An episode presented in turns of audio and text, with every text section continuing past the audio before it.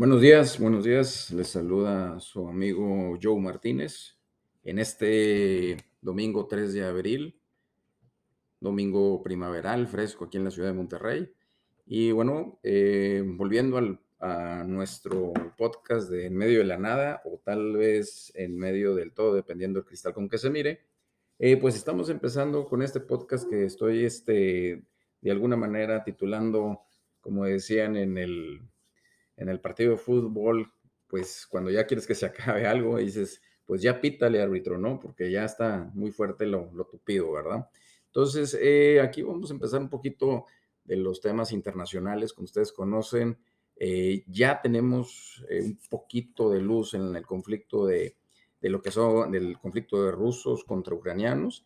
Y si bien ustedes saben y conocen, la semana pasada, el jueves o viernes, para ser preciso, creo que fue ayer, viernes, viernes, perdón, eh, eh, las fuerzas ucranianas pudieron expulsar o repeler la agresión rusa de la capital de Kiev. Entonces esto es algo bueno porque también los rusos pudieron hacer un repliegue hacia atrás, indicando que al parecer hay algo de avance en las negociaciones de paz, que esperemos que sucede para bien de todos. Sin embargo, pues el mundo sigue loco con todo, porque esto obviamente este conflicto ha traído grandes problemas eh, mundiales en cuestión de los energéticos. Si ustedes eh, se han dado cuenta, los precios de las gasolinas, no nada más en México, sino a nivel mundial, se han ido para arriba. Y es un problema en el cual, obviamente, pues estos energéticos, al ser caros, pues se empiezan a escasear.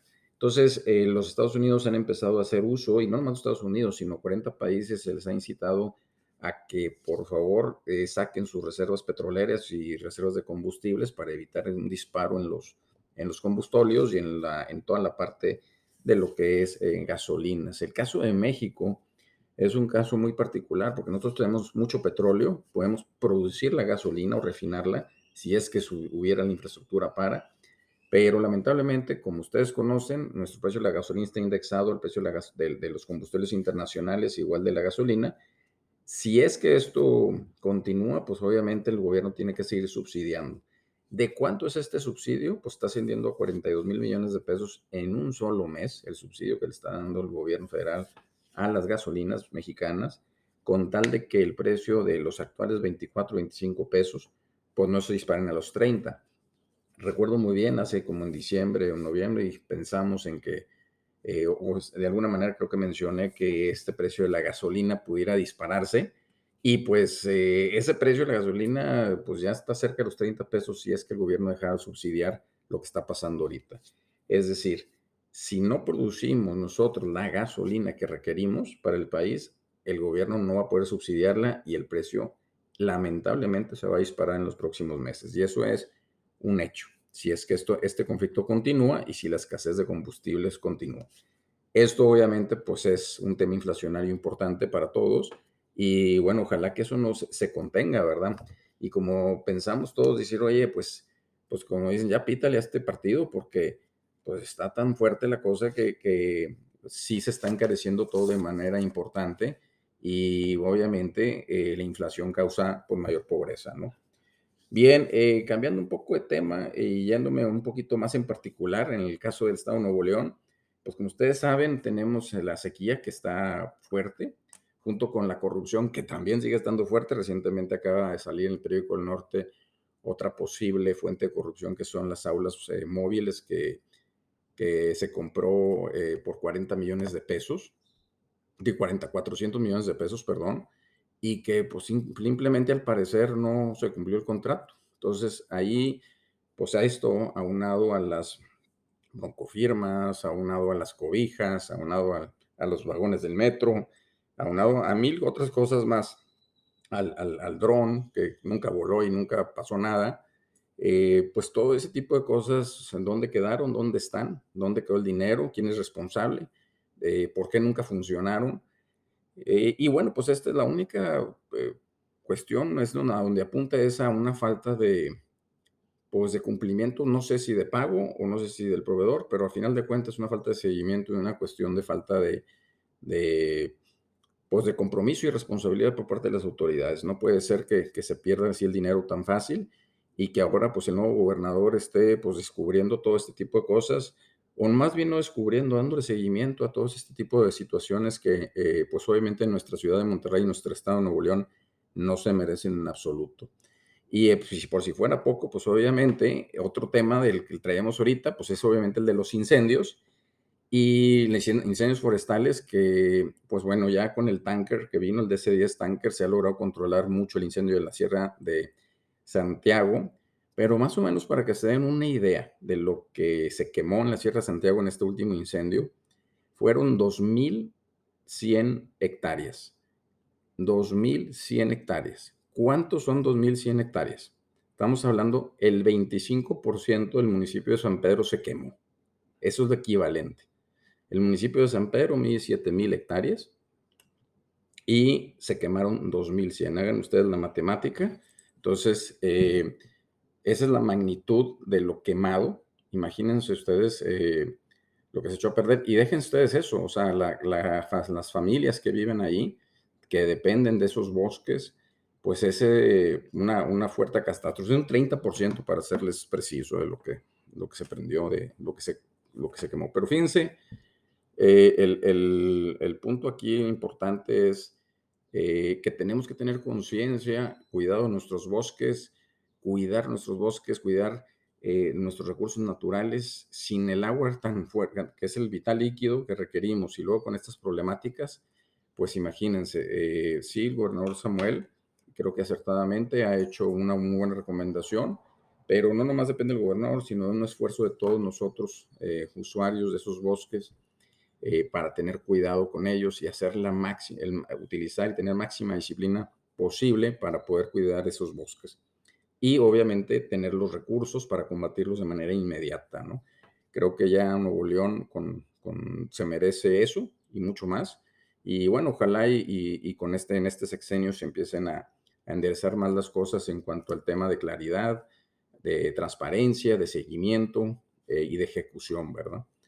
Muy bien, jóvenes. Pues eh, pasando también a otros temas importantes en donde yo ya quisiera que le pitara el árbitro ya para que se acabe es, eh, pues obviamente, el tema de, todo lo que envuelve esta polémica del, Instituto, del Instituto Nacional Electoral, en donde al parecer quisieran desaparecerlo. Yo no creo que quieran desaparecerlo, simplemente eh, quieren tomar control de él. Eh, esperemos que sea, siga siendo un organismo independiente junto con el Banco de México, que en alguna pifia presidencial pues se adelantó a una noticia que no debió haberla hecho y pues obviamente esto despierta suspicacias al momento que empiezan a tocar la parte electoral y la parte de, del INE, ¿no? Ojalá y, estas instituciones se mantengan independientes por el bien de todos los ciudadanos y para mantener realmente una elección popular eh, sin ningún tipo de influencia y que podamos nosotros sentirnos libres y sentirnos eh, tranquilos de que estas instituciones funcionan de manera independiente por el bien de todos los mexicanos. Bien, y bueno, pues este, como ustedes saben, y, aquí eh, no quisiéramos que le pite el árbitro, pues simplemente el, concierto aquí en la ciudad de Monterrey de Coldplay, eh, que fue fantástico, yo creo que los dos conciertos que hicieron en la ciudad, en el estadio BBVA, eh, Estadio Los Rayados, fue muy, muy bueno. La realidad es que es un grupazo, creo que tienen una, pues no sé, una filosofía muy padre eh, las canciones eh, son, son muy buenas. Hay una canción que se llama Fix, Fix You Up, creo, donde una de las, Fix, sí, Fix You Up, este, donde una de las, eh, una parte de la letra dice, But if you never try, you'll never know what you're worth. Si nunca intentas, nunca vas a saber lo que vales.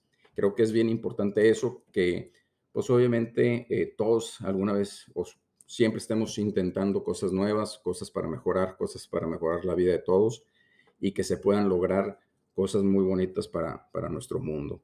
Y algo que sí dio la vuelta al mundo también en este tema de la farándula, que no sabemos si la cachetada de Eduardo Yáñez o de la de Will Smith, cuál de las dos ah, fue la, la más contundente, pero la realidad es que, aunque parezca broma esto, pues no lo es. Eh, la, la violencia siempre es reprobada en todos sentidos y creo que en esta ocasión el actor eh, americano, el, el, historión como mencionan, eh, Will Smith creo que se equivocó no, nunca debió haber golpeado a nadie.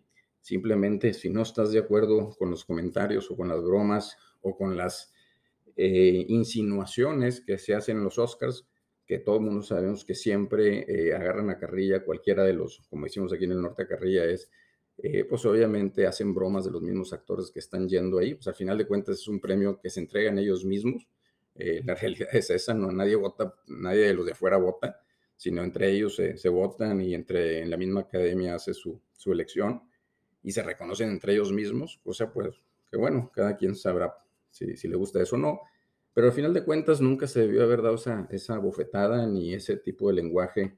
Ahí sí fue una reacción impulsiva, malamente hecha, eh, y al que podía parecer que pudo, ser, pudo haber sido puro show, eh, puro show o no, muy desagradable la situación. Creo que la mejor manera hubiera sido que se levantara él de su silla junto con su esposa y se retiraran del lugar si no están de acuerdo. Como dicen, pues si no estás de acuerdo con ese tipo de cosas, pues bueno, pues no vayas, simplemente acepta y no vayas y, ya, puedes hacer tu, tu eh, reclamo a la academia como debe ser y se acabó, pero nunca, nunca hacer un acto de violencia como el que, como que pasó.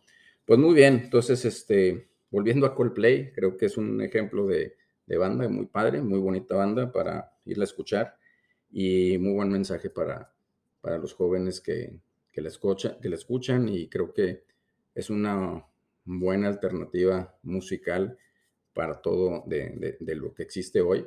Creo que es de las mejores, si no es que la mejor. Muy bien, jóvenes, pues este, los dejo en este domingo padre, bonito, y disfrútenlo mucho. Y bueno, pues no se olviden, eh, si nunca intentas, nunca, nunca vas a saber lo que, lo, que tú, lo que tú vales o lo que, o lo que tú te valores. Muy bien, jóvenes, que tengan un excelente domingo y recuerden, cuidemos el agua.